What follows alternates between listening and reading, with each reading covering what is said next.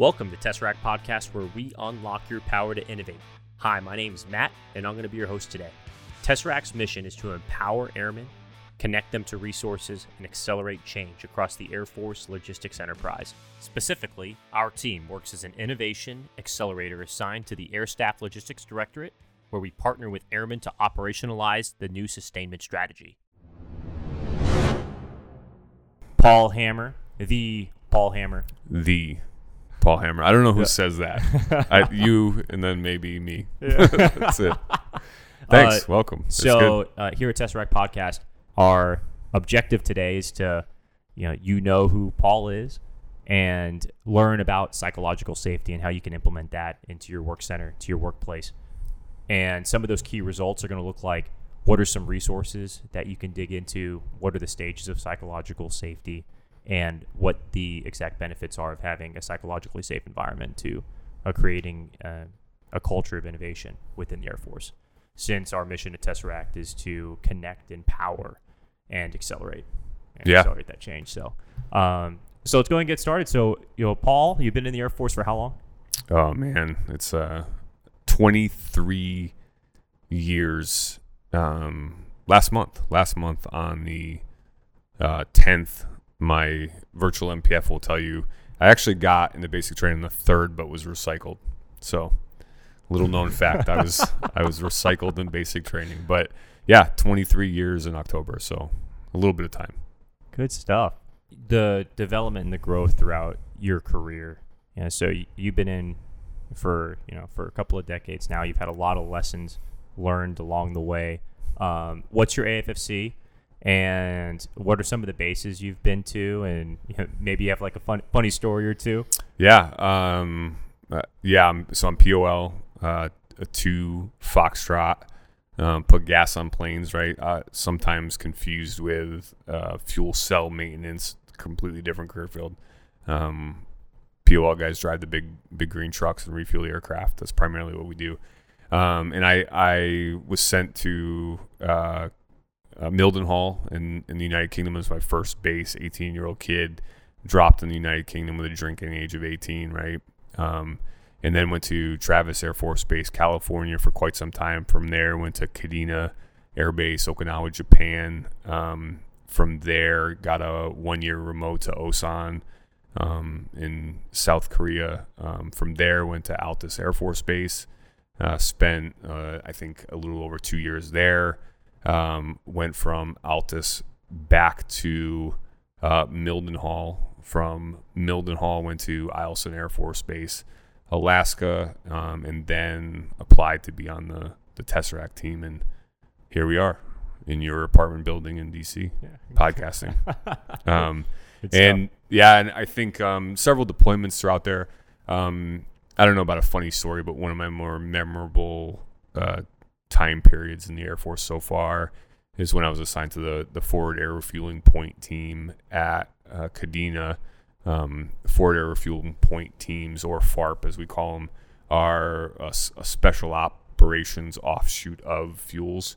Um, and basically, what you do is you, you put a refueling site down in the middle of nowhere off the back of a C 130 or some other aircraft, and uh, you can re- refuel small aircraft, primarily uh, rotary wing aircraft, um, super close to the fight, right? And they can go do their thing, and, and then you can all come back. Um, and I was deployed to Iraq and did uh, real world combat FARPs in Iraq. I say combat, but it, we were, you know, we're pretty even still a little bit further away from the actual fight. So I, I think the word combat in there is a little bit uh, misleading. But that was one of my funner deployments. So lots of funny stories too, as well. Some appropriate, some not. Some offline. yes, yes, yes. So, how do well, what? Well, let's actually start with what is psychological safety. Yeah, yeah, and and um, you know, I, I think it's something that we all intuitively feel is the right thing, but like that that term, psychological safety, is relatively new in the space, like like a decade, right? Um, and and what psychological safety is is a, we'll kind of boil it down to the most simplistic terms.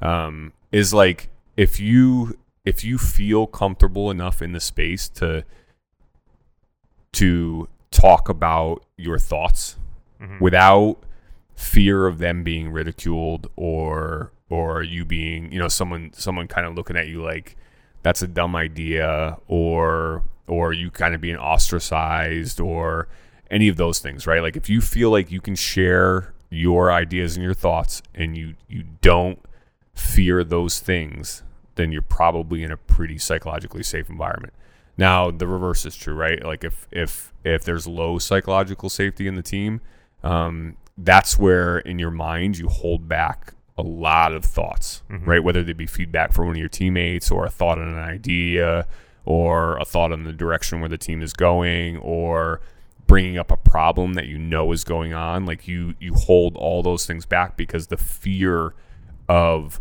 being ridiculed being ostracized being belittled like those kind of things um, is very very heavy. So I, you know and and we might get into it a little bit but uh, timothy clark goes on to say uh, a, a psychologically safe environment is one where you feel um, you feel welcomed right you're you're uh, welcomed into the group you can learn uh, you can you can challenge the status quo so those things exist in a, in a psychologically safe environment What are the foundational elements of psychological safety?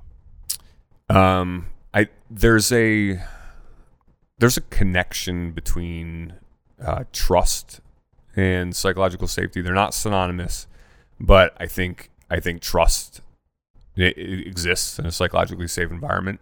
Um, another thing that you find as a foundational element of psychological safety is just this notion, and it's it's uh, the first stage, according to Timothy Clark. It's the first stage of psychological safety is um, this this idea that I accept people just for simply being human, right? So like there's there's acceptance. Mm-hmm. Um, every everybody understands like okay, regardless of where you come from, the color of your skin, your thoughts, your beliefs, your sexual orientation, any of these things, you belong, and I accept you just because you're a human being. So, um, as a foundational element, I think that right, that being kind of step one, Mhm. stage one of psychological safety, that's probably the um, one of the foundational elements. And we got his book right here, right? Yeah, absolutely. And we're we're going to talk about uh, you know, some we'll talk about resources. resources. Yeah, yeah. we'll talk about resources here in a little bit, but uh, um, yeah, we have his book right here. Yep. Um, Timothy Clark, the four stages of psychological safety. so let's talk. Actually, well, let's dig into the the four stages. Yeah. Yeah. How does he define that? You know, he has a he has a very step by step process Yeah. how you can implement psychological safety, how you can be more aware of psychological safety. So let's dig into this resource a little bit. What are his four stages? Yeah, so I think um, I think what's important to recognize is like when we're talking about innovation, like his his book is called "The Four Stages of Psychological Safety: Devi- Defining the Path to Inclusion and Innovation." Right, so he's literally talking about how psychological safety plays into the innovation, and um, stage one is inclusion. Right, like I said, like you are including people, like and below that's the threshold of of psychological safety, right? Is like this this idea of like below that is exclusion, where people are are ostracized for for reasons, um, you know, like just uh, you're not like me, get out of here, right? So that's like the there's no psychological safety. Stage one, where the threshold is is inclusion, like people are included in the group just simply because they're human beings Mm-hmm. right? Um, and and it's interesting when you start to like so understanding psychological safety and then really digging into it and like you said starting to be aware of these things like if you start to look around and look about look around and how um, teams in the air force uh, exclude people even within their own teams it's interesting because obviously we're all included in the air force so th- there's a blanket inclusion right just a because uniform, same haircut. Right Uh, you know, you're part of a United Mission. Yep. Yeah, we're we're we're- right. We're we're wearing Tesseract T-shirts today. It's Tesseract T Friday for us. So we we're it's clear that we've both been included into a group. But is there is there true inclusion between us? Do I value Matt as a human, or is is there just some kind of like uh, thinly veiled inclusion because we're on the same team, right? Um, and and you could have exclusion for a lot of reasons, right? Like like we see it with football teams and stuff, and and albeit um, generally a, a well mannered kind of uh, jabs between each other, but can that develop into something more um, more sinister, right? Mhm. Like I don't like you because you're a Pats fan, and I, I I give you crap about it every day, right? Like, are you eventually going to not come to me for things, right? Like, are are are you not going to tell me the truth? So, so there's inclusion number one, um, and then stage two is is learner safety, um, and uh, you know, and if you think about this in terms of the Air Force and, and teams, like you you come into a new team, right? And and number one, you have to be included. There's the threshold, and, and then number two, you're you're given permission to learn things, right? And it's not what at that stage what psychological safety is not is like, hey, Airman Smith, here's your CDCs. Um, you're you're don't come to me for questions, right, man? Like, hey, you got to figure it out on your own. And by the way, you're working 12s. And by the way, you're working 12s and you got to fit that into your own schedule. And if you don't get a 65 on your end of course, like you're probably going to get kicked out of the Air Force, right? At, at a minimum, we're probably going to ric- ridicule you and kick you back down into exclusion, right? So, so stage two, you've got learner safety and what learner safety in a psychologically safe environment, um, what it what it looks like is like, hey man, like I'm giving you permission to learn and I'm I'm taking a knee and I'm getting with you eyeball to eyeball and I'm here for you. Right? Like I'm going to help you through this thing. It's not give you all the answers. That's not what it is, but it's it's like I'm really invested in your learning, right? I'm giving you the permission to explore that space, Mhm. right? Um so that's that's kind of learner safety stage 2, right? Stage 3 is contributor safety, okay?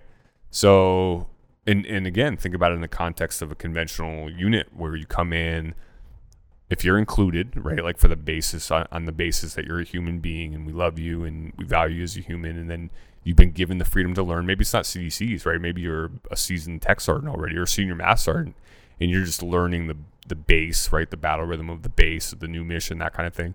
Um, and then at some point, you're given the permission to contribute, Mhm. right? Like, hey Matt, what do you th- you've learned enough, right? Like you're included, you've learned enough. What are your thoughts on this, man? Right? Like, Mhm. like, and it, you know, if if we can kind of explore the the opposite end of that, low psychological safety, it's like it's like no one ever asks for your opinion, right? No one ever values.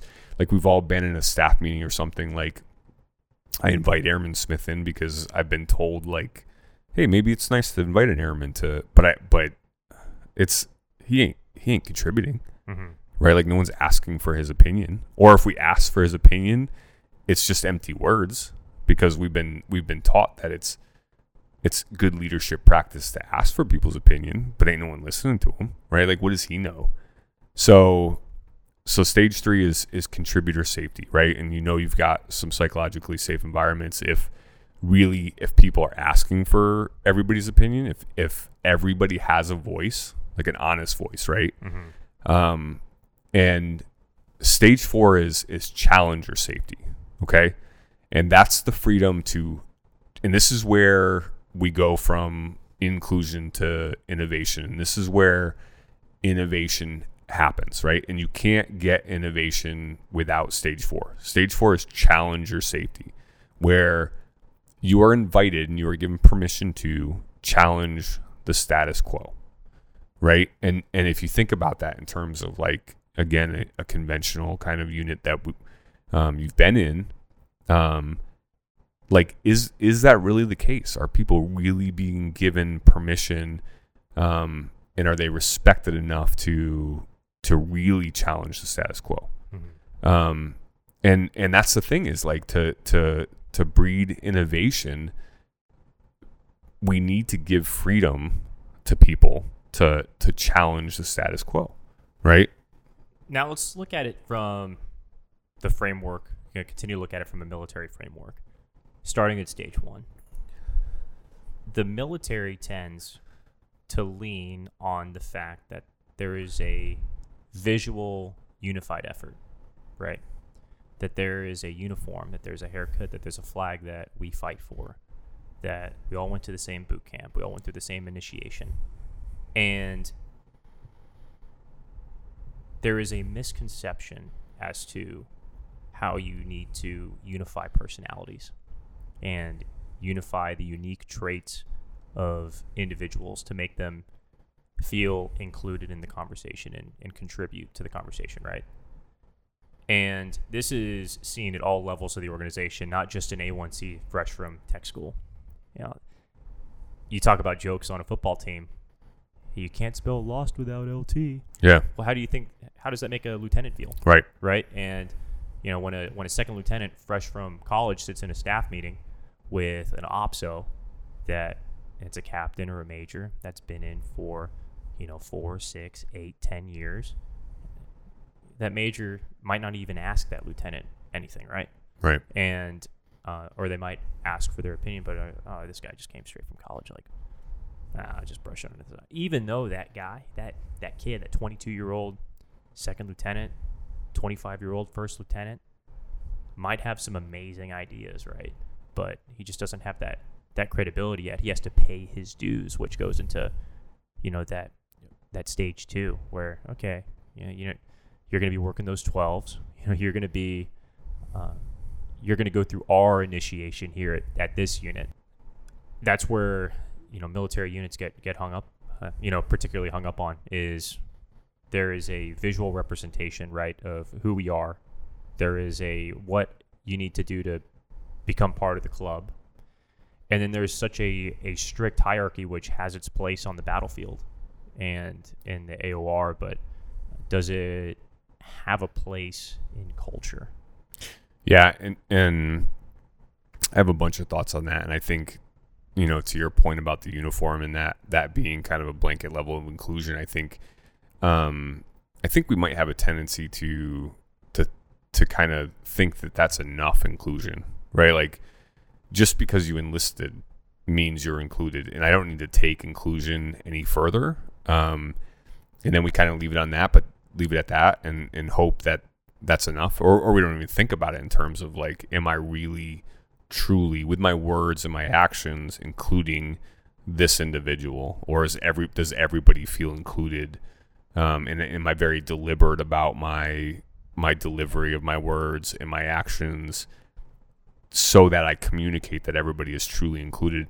And I don't I don't think we do a great job of that. And I think um, I I think we we need to be very uh, more deliberate about being very clear that people are included. And and you know your point about um, you know that the person of junior rank is is in my experience is is usually not given a voice um and i i think there's a there's a lot of things about that that it's it's like fighting biology and there's a lot to that um but what's important for us to recognize is i don't care how many degrees you have how, how I've been in 23 years it's very important for me to understand that I don't have the answers. And it's not because I'm not a smart guy or that my experience isn't valued. I, my experience is valued and it should hold weight. However, the world is so complex, right? There's just so much going on when you, when you factor in all the external factors that you don't have control over and then you you put humans in the mix and you know we're complicated and there's a lot of stuff underneath everyone like we all come to the table with different backgrounds and different thoughts and different understandings and it's such a complex environment that there's no way anyone can know can know everything. And decision making and sense making of things is like it's like puzzling right? It's like when when you when you lay out that thousand piece puzzle on the table, you start to work the corners and the edges, and then I start to work the most the most visually uh, appealing thing, right? The, the, little house with the red roof, and then and then there you are over there working the house with the blue roof, and I need that piece of information to complete the puzzle. Like or I, you, you got the airman that's working on the blue sky. yeah, It's the most difficult part of the puzzle. right. But right. they want to get after that first. but you got to get after it first, right? Yeah. But but you need all those pieces to to formulate to make a to make a more informed decision because there's no perfectly right decision, but to make a better for so so you have to recognize when you're when you're sitting at the front of staff meeting or you're having an interaction or whatever it is, you have to understand like put aside your ego. You don't know everything, and you need to include people, and you need their opinions, as crazy as they may sound sometimes, because because they might have a piece of the puzzle that you don't have. right? I, I, don't, I don't think that there's a question that if if a major or a lieutenant colonel or a general has an idea that it might carry more weight than you know than an E E7 E89, and that all collapses the psychological safety of a majority of a branch of service, right? Yeah. And it if someone feels like they can't contribute simply because of where they stand on the hierarchy or or like let's say a senior airman who is a five level and working hard every single day they have their hands on the problem they literally have Right. their hands on the problem and they know the solution Yeah, they deal with it every day. Every single day Right. yet they're not in a position where they can bring it forward to their leadership because oh that's not your position that's not your job it, it, that's not that's not your job to fix it there's guys way above you that are that that's their job Yeah. to fix this issue but but i i know nope Yeah. nope and they just get turned away and that just totally diminishes a psychologically safe environment. And that happens at all levels of the organization. You Yeah. have- you know let's look at it from from a captain's perspective right? Like a flight commander. Like a a a flight commander might have his eyes on a specific problem because he has a good relationship with the section chief. And they you know like hey this to doesn't make any sense right? Let's uh no. Hey lt don't waste your time with that. Don't don't don't waste your time. but but sir nope don't you have paperwork to write up for somebody Yeah. don't you have don't you have something else to do besides make the you know, like make this place better Yeah. that's pretty much what they're saying you know Yeah, yeah, and, and right, and um, uh, there's another kind of nuance that falls um, kind of away from the the the spectrum of like clear behaviors that that just absolutely shut down psychological safety. I think there's this uh, this middle area of behaviors that we think are okay, um, and and we're not being a jerk or anything, right? Like but but just by uh, by nature, psychologically, they could say what you're saying, right? Like like someone could literally say, "I don't care what you have to say, Matt," right? And that's obviously gonna gonna lower the safety, right? And you're not gonna go to that person. But then there are some other things that we could say um, that we think are are good language to use, but they also shut those things down and keep people from telling you the truth. or hey guys and there are females in the room Right, stuff something like as that. small as that Yep. Um, you know, and and then then we talk about this this continuum of like uh, what what jokes are acceptable, right? Like like we talked about. Um, generally, people agree like a, a light jab about your football team is is okay, but but how is that acceptable in the continuum, right? Like that that jab that might be acceptable, repeated um, when we have when we have thirty micro communications a day and we talk five days a week and we talk you know however many days a year like even though those are innocent the, like th- that is going to lower safety right? Even worse let's think about it most managers across all organizations private sector military don't communicate with their direct reports enough. Yeah. And if that's all you're hearing yeah. if that's the if that's all you're hearing within those Right. micro communications and those limited amount of uh, times that you have to because because most managers don't do one-on-ones right?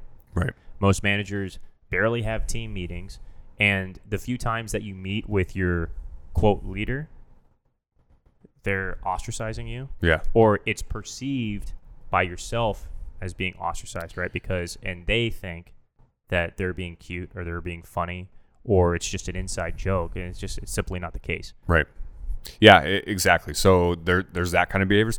Then there's other things, right? Like that, that maybe we don't even realize we do. I think, um, you know, being deliberate about uh, not checking your phone while you're talking to someone, or if if you're, you know, if if someone comes in your office and you're the boss, like you can you can stop typing for a minute, right? Um, That is, oh my god, that is my, oh my, that's, pet peeve. that's my biggest pet peeve. Yeah. It- it- when and, and someone's just too important, just Yeah. someone's way too important to take thirty-eight seconds of their time to just look at you and just have an engaging conversation, Yep. and it's like you, you're not that cool, bro. Right. It's yeah, because You're not that important. Well, and, and you know, and it might it might not be intentional, but I think what what people need to understand is like once you once you're aware, and and if you've listened up to this point and you weren't aware before, you should be aware now. Now you are self-aware. Now you're self aware. Um, and you might be asking yourself like, it sound this like why why why is psychological safety important? Um, Why is it important? Yeah. So Getting ahead of my Wh- questions, man. sorry, I was was trying to lead you. Um, I'll let you you host. So, so why is psychological? Why, Matt? Man, that's a good question. Um, so this isn't the why. We'll get to the why in a little bit, but just a little data to support support the why that we'll get after is um, Project Aristotle uh, was a was a project, an internal project by Google to research why some teams are more effective than other, and they looked at something like this. So we're talking about 180 teams, right? We're talking about 150 factors. So there's a lot of data here, right? It's not like that study that's like, hey, two guys did this thing and one guy improved, right? Like those studies are kind of you gotta you gotta look at those a little close. But this is a lot of data, and what they found was there's a couple things that determined team effectiveness, but the the number one biggest thing that determined team effectiveness was, guess Matt, Psychological safety. psychological safety, right? It, it's not the degrees, it's not your your technical skills, it's not necessarily all these other things. Those things are important, right? Um, education is important, experience is important, but think about it in terms of this: like you have a team of Einsteins that are are competing for for resources are competing for the limelight, are not sharing in- information with each other, they're not valuing each other, versus a team of people that are invested and hardworking and relatively smart. They're not Einsteins, but they're they're mm-hmm. they're good people, but they're sharing ideas, right? And and they feel safe enough to explore this boundary of of challenging the status quo, and and they they accelerate each other, right? So instead of having no ideas come out of that that group because they're all fighting for resources. You have 10 15 20 magnified ideas right? So like you can see you can kind of see once you get that that information you can kind of see why it's important to go after psychological safety because it because people are finding now it is the number one determinant of team effectiveness. So if you if you value team effectiveness which if you're if you're in an organization and i refrain from saying if you're a leader in an or- organization because if you're just in an organization you should value effectiveness And exactly, and everyone is a contributor to psychological safety.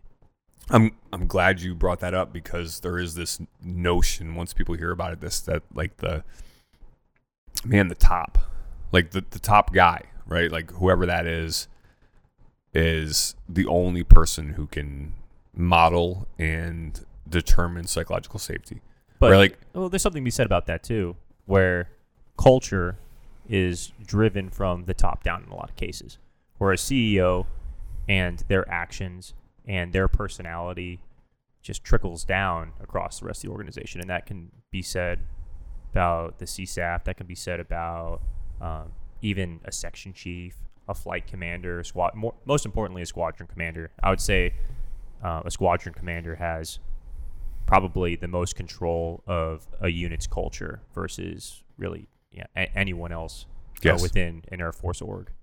Yes, and the the the guy in the back shop, right? The the senior airman in the back shop that that is just pounding out metals tech with how many guys are typically in a metals tech? That depends. Can we say five? Oh, there's more than five. Ten? Uh, it, it- there could be anywhere from ten to twenty, even thirty. Okay. It depends on the shop. We'll go small, right? We'll go five. Small. We'll go five. Yeah. Small, smallest metal tech uh, team in the Air Force. Um, there's a guy in there, and he's doing his best to create psychological safety, right? Like he's he's giving everyone a voice. He's being very deliberate about the language he uses. He's including everybody. Um, he's allowing them to learn. He's right. He, like he's he's read the books. He's read Four Stages of Psychological Safety by Timothy Clark and The Fearless Organization by Amy Edmondson, and he's doing his best. That that's effective too. And managing up. And man, right? Well, because there's a there's a manager that's coming in and, and is is has touch points with those with those individuals, and he sees that right, and that that rubs off on him. And I I do agree with your point. I think you know the entire organization can't be psychologically safe if the people at top don't support um, that culture, and the people at the bottom are are also important too. So so the I think the point there is if you're sitting there like, man, what can I do about it? You can do something about it, right?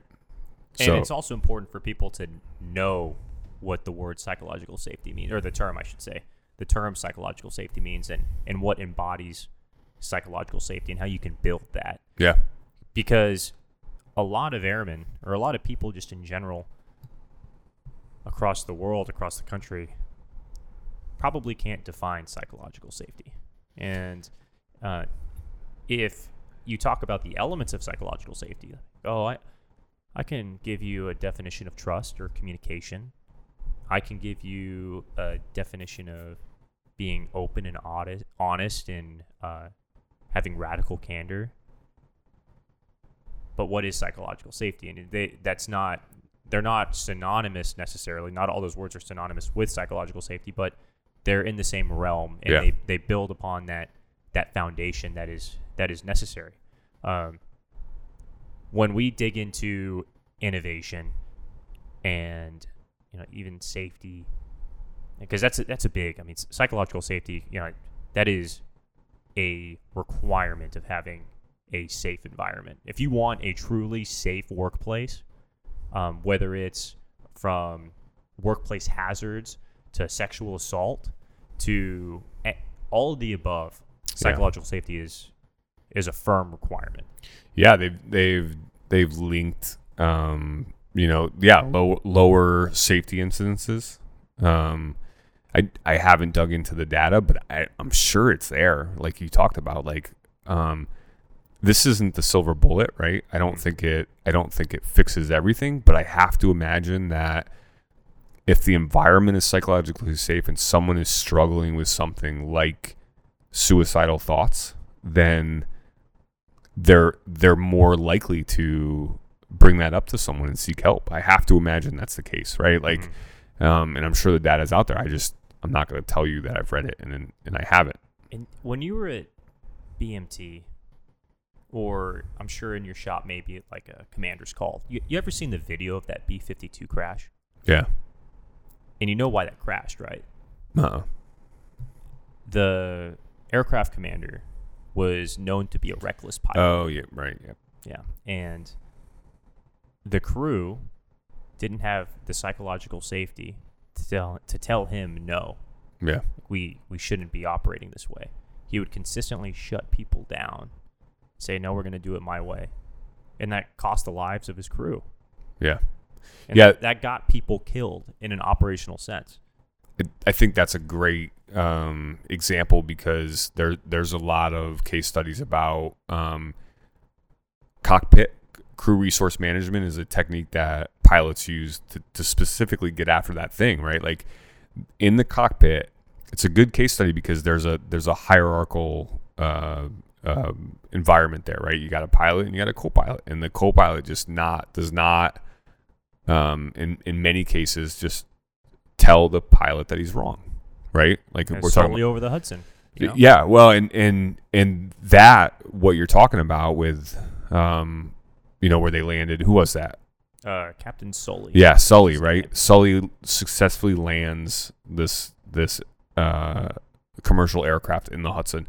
That was a psychologically safe environment. If you if you look at that tape and how they handled the situation, right? They they had an issue and it was because the environment was psychologically safe that they were able to do what they did, right? Because from top to bottom. from, top to bottom, from the control tower yes, to the cockpit to the Right. flight attendants. Yep. And even the cooperation, you can go as far as say the cooperation of the passengers. Yeah. Made everything a psychologically safe environment. Yeah, absolutely. Um, and another resource that we'll we'll kind of uh, outline at the end there is is uh, the culture code with Daniel Coyle, and he talks about um, he talks a little bit about psychological safety, and he he explores the case of the the missileers, right? Uh, some time ago in the Air Force, and and that's a great case study because the military case study.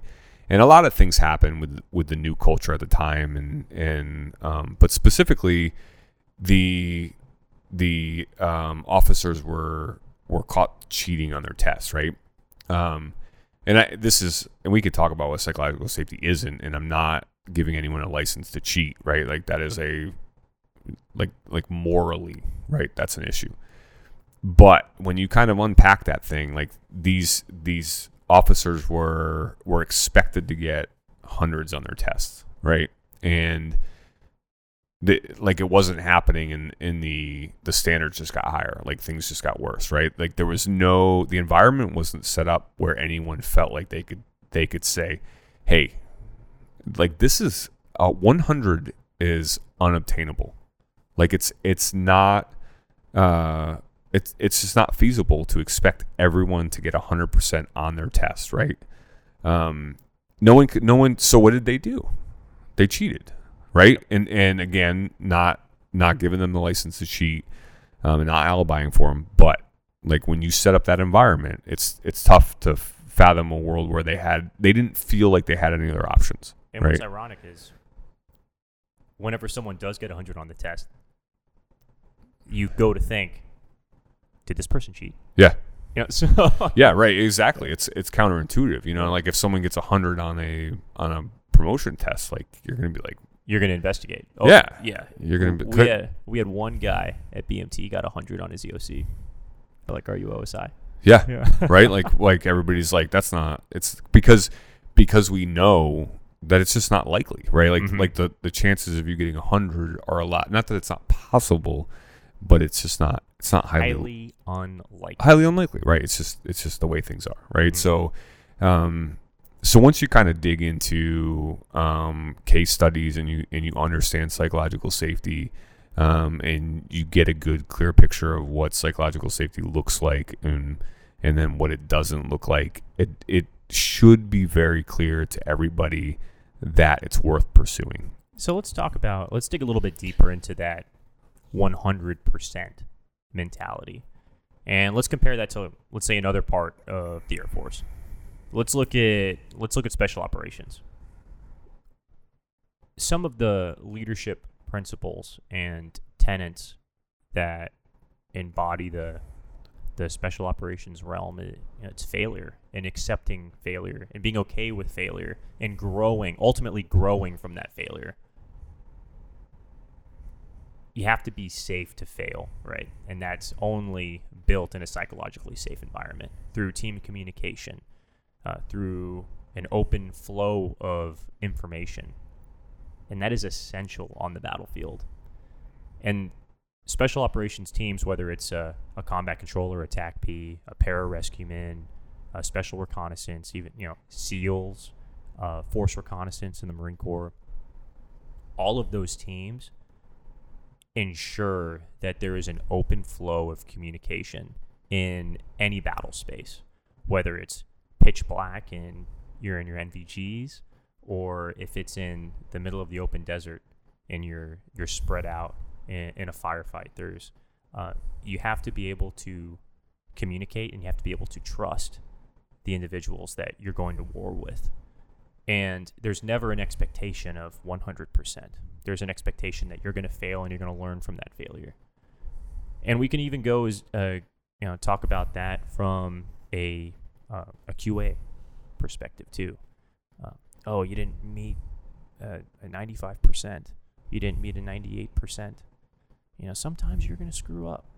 You know, sometimes uh, a machine isn't going to be clean. Sometimes your fire extinguisher isn't going to be signed off. Yeah. And that shouldn't determine your career. That shouldn't determine an A1C from getting uh, BTZ, right?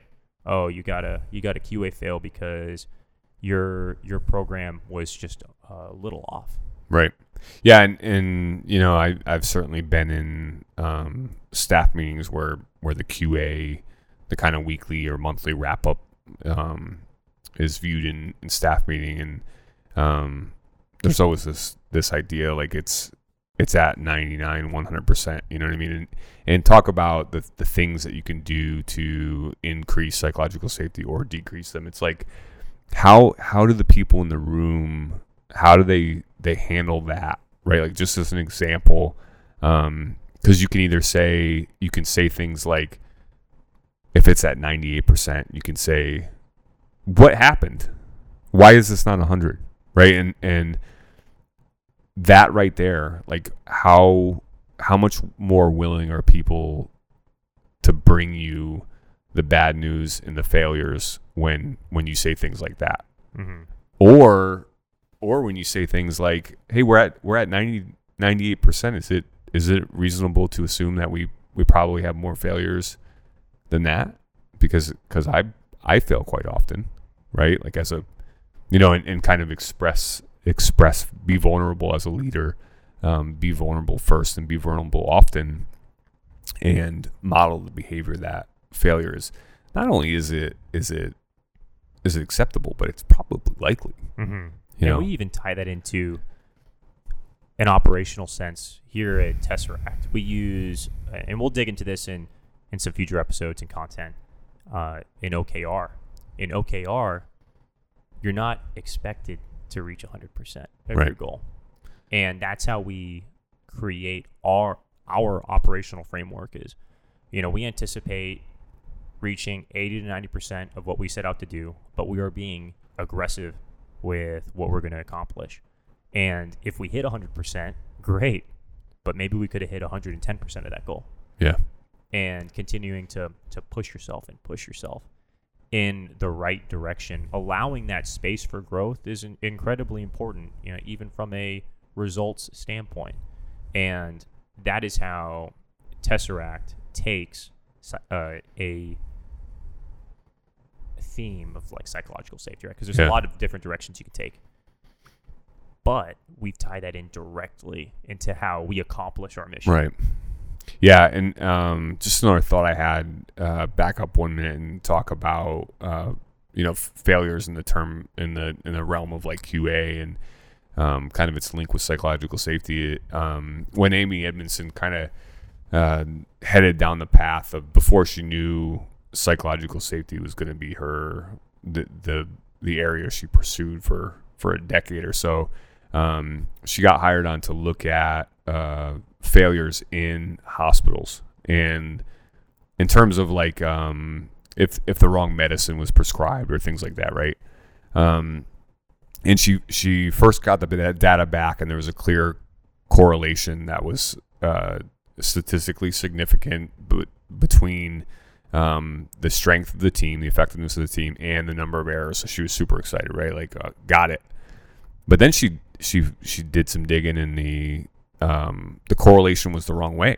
There was more failures in high performing teams Mhm. and less failures in um, in in poor performing teams.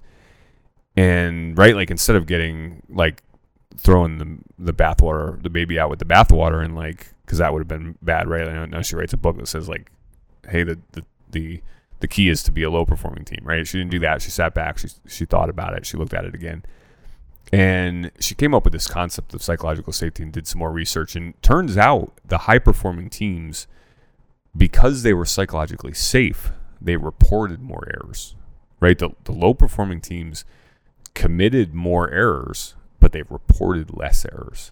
So the lesson there is like th- things are happening that you don't know about. Mhm. I promise you, right? Mhm. Like, if you're in an organization and the organization is doing anything, there are errors. Mhm. People are making errors, and you don't know about them. If you have a, if you have low, if you have not created an environment that supports people coming to you and telling you about those errors, you're never going to find out about them. Mm-hmm. And it's going to be too late, right? It's going to be a challenger scenario or something of that nature, right? You think uh, it's like a, a platoon of infantry marines after an op, right? They come back and they have an after action review, right? You Yeah. do your after action report. How often do you think they say, "All right, nothing, Nothing, nothing to review. You guys noth- did a great job." You guys, there was Yeah. never a time where you screwed up and could have got killed. Yeah, ne- nev- never a time. Perfect. Every day that we are stateside working on aircraft, we are training to go to war. Yeah. and we're going to be put in harsh environments at some point to maintain aircraft and we're going to be in remote places where nothing's going to be perfect you know you've done maintenance overseas you've done maintenance deployed and everyone that i've I talked to that's done maintenance in afghanistan in iraq it's different Yeah. and you have to be flexible. And it's not going to be that, you know, QA 100% every single time. We got to get those jets in the sky and we got to win wars. Yeah, and um, you know, one thing I thought about uh, while you were talking about that was again back to some kind of some of the just the the body language or the or the verbiage you use when people bring failures or mistakes or whatever bad news to you. Um, and there's this idea from from Daniel Coyle embrace the messenger. And typically we hear what do we what do we typically hear about the messenger. Pow. yeah right there's so there's shoot the messenger Yeah. and then and then there's you know that that that was kind of civil war a guy rode up with the the note said they were on your left flank and you shot them and then and then it came and then it went to don't shoot the messenger. Now what i would challenge you in terms of building psychological safety is just not shooting the messenger is not enough right? Because that could be like you know I- johnny brings you bad news and you go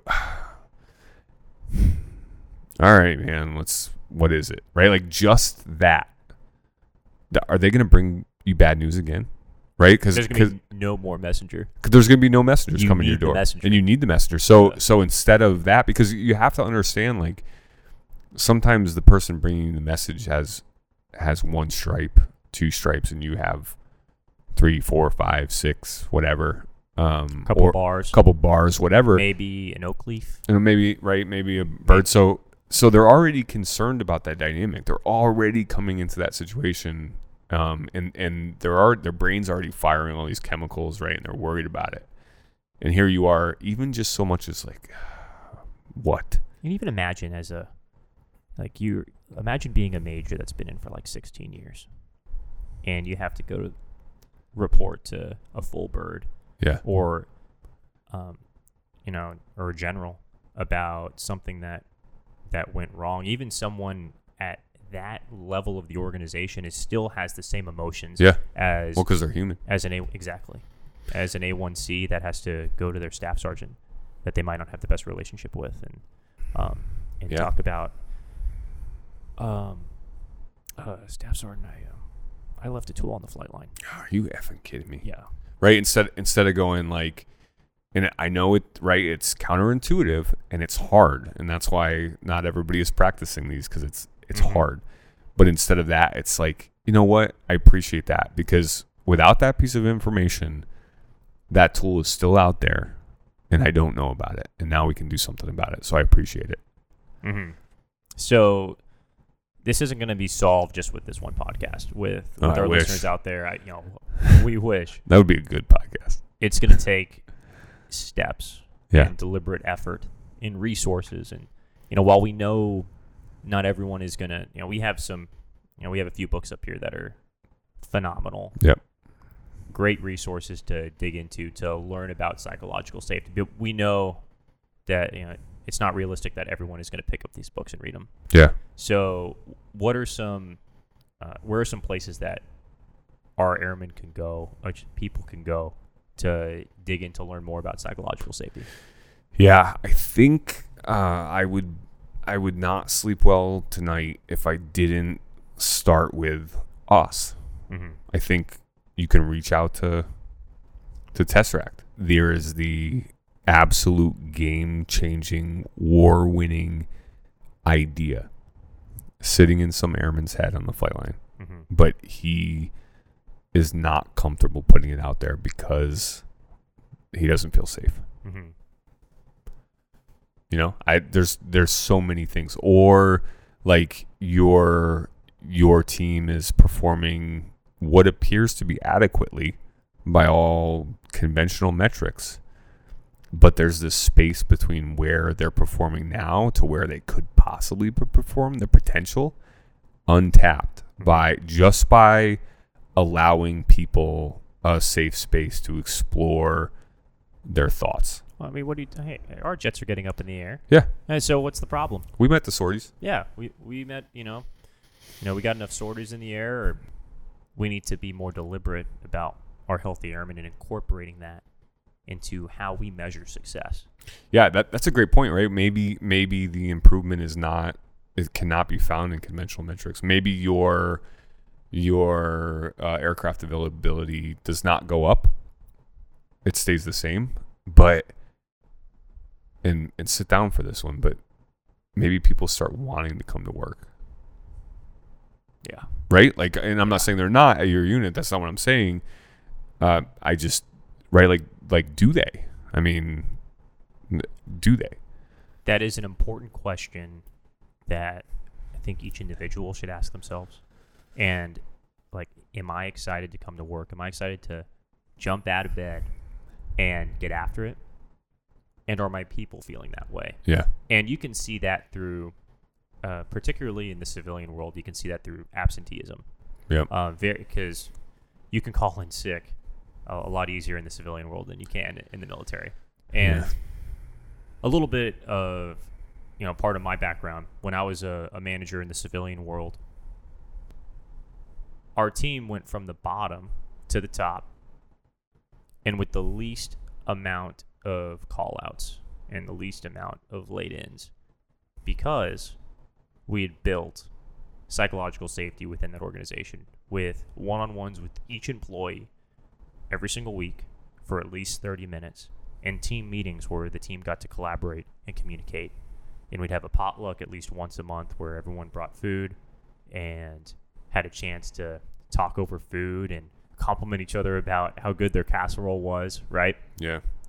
and also by giving them consistent feedback and not just waiting for one time a year or two times a year if you're counting midterm feedback if that ever happens and when you build that all of those elements of l- taking that two-pronged approach of leadership and management right but then you you combine that with coaching mentorship feedback team meetings and that genuine development that's how you th- those are some of those foundational elements of how you build that baseline Yeah. for that psychological safety and y- people start coming to work and enjoying to come to work Yeah.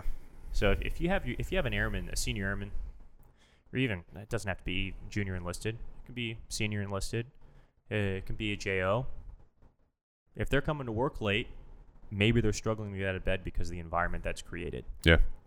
Yeah, I think you can take that same approach with looking at kind of any um problems for for strictly listeners. I'm doing air quotes problems, right? Cuz by that I mean like people being late, you know, and and uh, errors, um people not following checklists, kind of it's like a symptom it's not right. it, there, Very rarely is it just someone like, you know what, I'm just gonna I'm not gonna do my job today. Very rarely is that. And and that happens, right? But but I think the more likely scenario is if you really look at like take a take an honest look about and, and think about those things we talked about, right? Is there is there inclusion as as the first stage of psychological safety? Is there is there learner safety? Are people do they have permission to learn, right? Like can that staff start and say, Hey, I don't know how to do that? And is there people rally around them and and help teach them, right? So that they can learn? Is there is everybody free to contribute?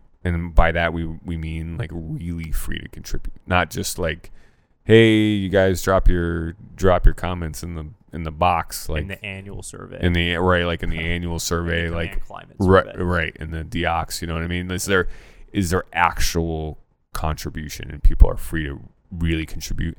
And then are people are people really free to challenge the status quo? people aren't even feeling free and this goes with a lot of you know organizations with the, the comment box like oh put your opinion in this little wood box Yeah. that's hammered into the wall Right. and nothing will change Yeah. Like, people don't even feel comfortable enough to walk up to that box and put in a piece of paper yeah. The, a word of caution, right? And in this journey, because we've got you hooked, and you're like, I'm I'm starting to breed a culture of psychological safety tomorrow.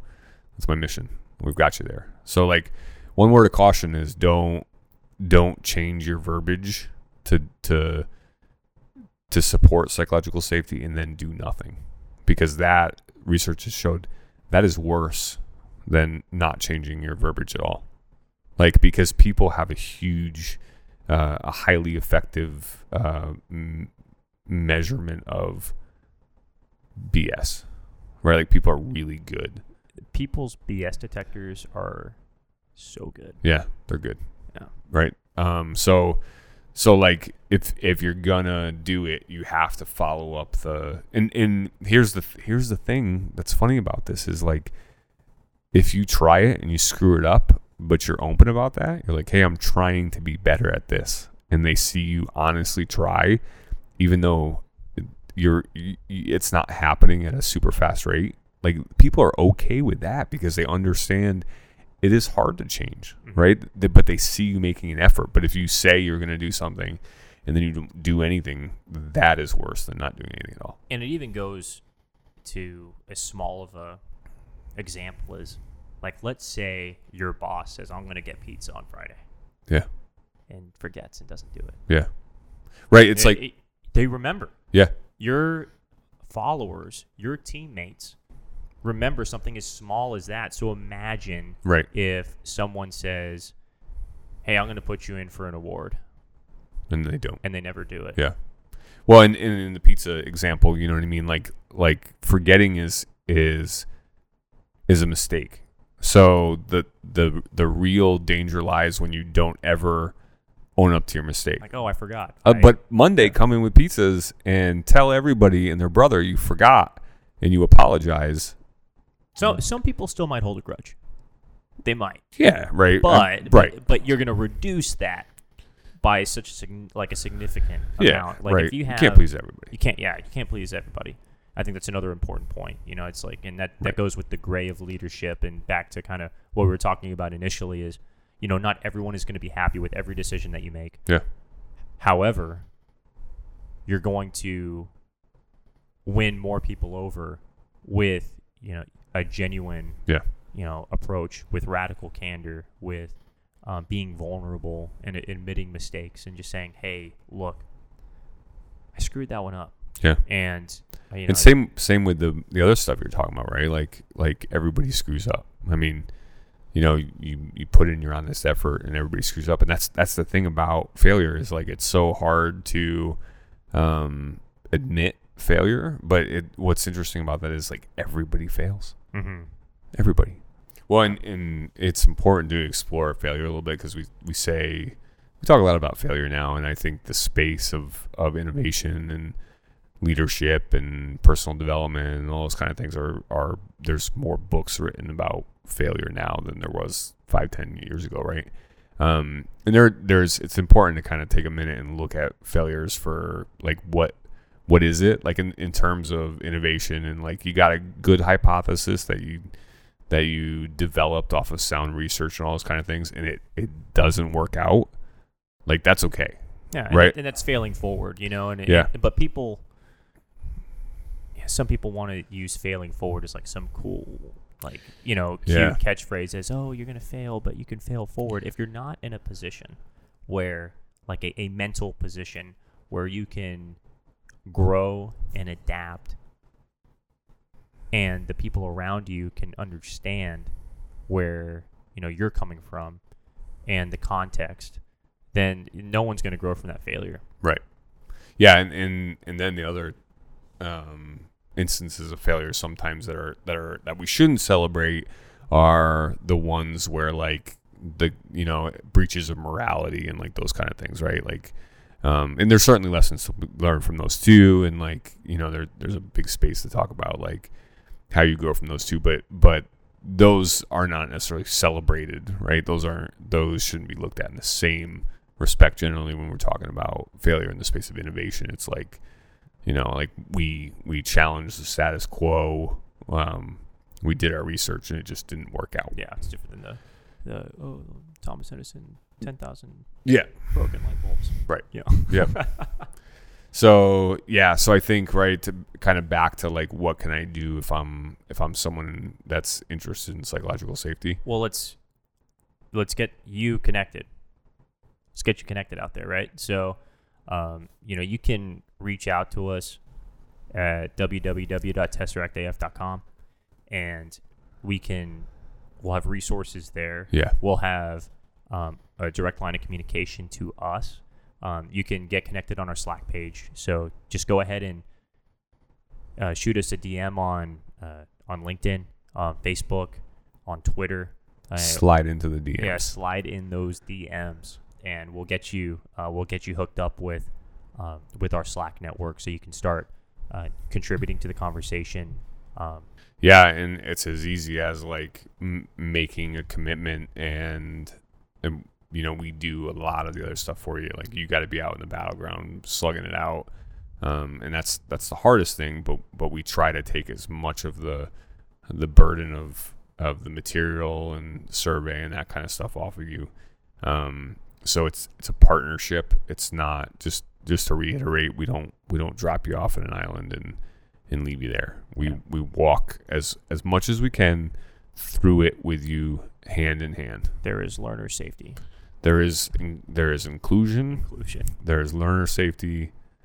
There will eventually be contributor safety and then challenger safety. Absolutely. All of those things are are there Yeah. present. and we're gonna yeah coach develop you through this process we're gonna be there step by step it's Yep. not easy it's it's not going to be easy especially in a culture and an environment that doesn't have that built in right now well Yeah. there's some leaders out there in the air force that embody these characteristics and share these values Yeah, I think the time is now. To your point, right? Like like General Brown just wrote a paper that I think supports. It doesn't necessarily talk about psychological safety, but if you if you take this context and you look again at that paper, it's there.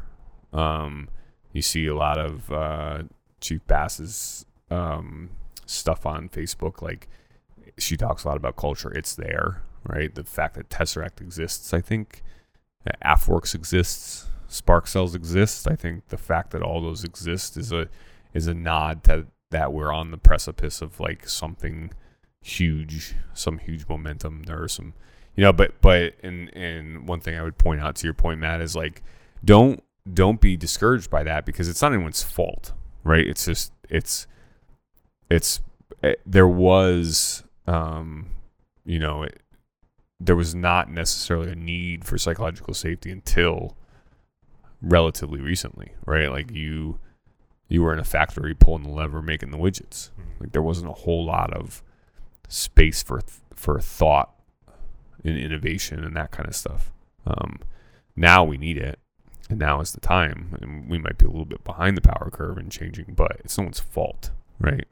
So uh, you know what other books can can our airmen dig into or if there's any other um, you know podcast or author yeah, or um, you know individuals you can think of that Yeah. are you know leadership psychological safety gurus For sure. Um, yeah. So I think um, on the podcast front, if you're a if you're a podcaster, no podcast listen podcasty podcastee. Yeah, I Yeah. I don't know the vernacular there, but you know, if you like to listen Hey, to podcasts, if you're a faithful listener to Tesseract podcast yes, there are a couple other resources that you can dig into yes, uh, get on your favorite um, podcast mechanism and just and type in. I would I would say type in Amy Edmondson, um, psychological safety. Um, Daniel Coyle, both of those are really great starts. Brene Brown as well Brene uh, Brown, dips into the subject as well yep, for sure. the power of vulnerability yes, a great audiobook Yeah, uh, I, I Brene Brown also has a Netflix special that's like you know, kind of like a primer on her and vulnerability, and she does some fantastic stuff. Um, I would re- I would highly recommend if you're if you're a reader. If you're not a reader, then become a reader. That's Yeah. it's as simple as that. If you're Yeah. not a reader, get on audiobooks. yes, like, yeah, Get Audible, and it will change your life. yeah, you have to. You, I, um, reading is not the the only way to develop yourself, but but man, you're missing a a huge chunk of value if you're not reading.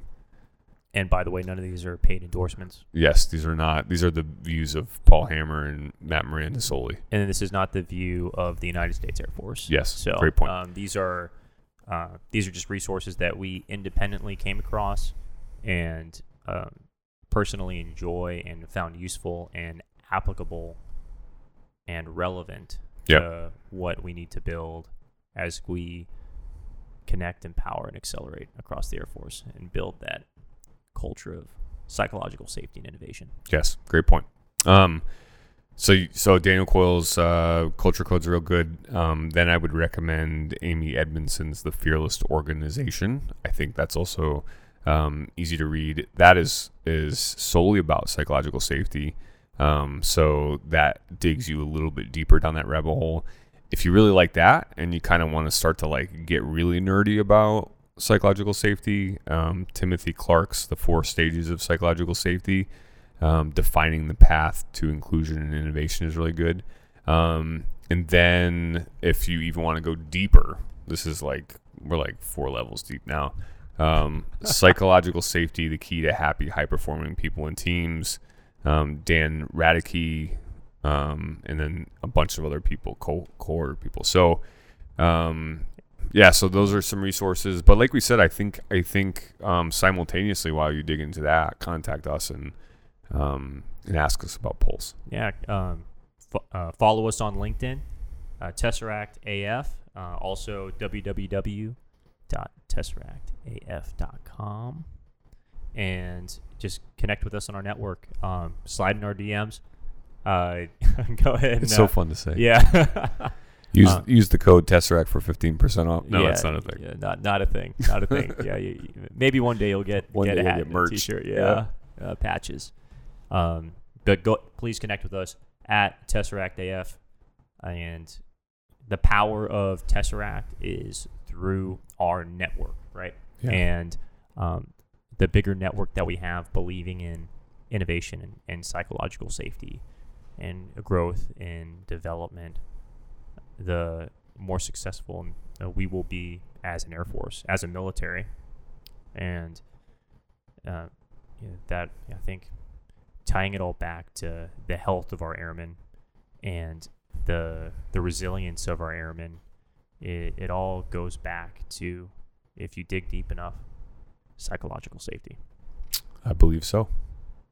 I think we've peeled this onion to the core.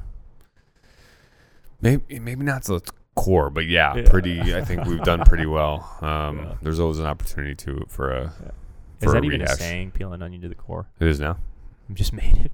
Do onions have cores? I don't think I so. don't I don't know. you know, but yeah, we, we dug pretty deep into that. Um, but this is just to get you started, and um, you know, you might feel like you're jumping in the deep end, but that's because you are. Yeah. And and that's what you have to do to be successful. And you're gonna feel like you're treading water at first, but that's why we're gonna be here to help you out and to make your section, your squadron, your wing, uh, the most successful wing in the Air Force, right? So uh, so we can continue to be the best. Yep. Air Force. Absolutely. Aim fly. Aim, Aim- high. Aim fly. Fly, fight, win. fly, fight, win. All right. All right.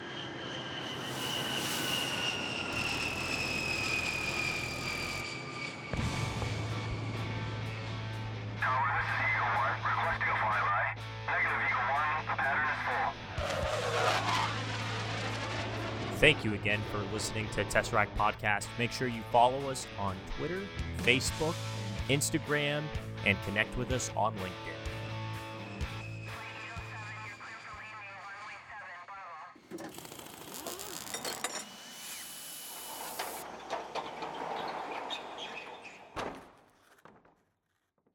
Any references to trademarked, copyrighted, or protected products or services such as books, movies, or businesses are used here for the limited purpose of education and professional development of Air Force Airmen. If you have any questions, please contact us at www.tesseractaf.com.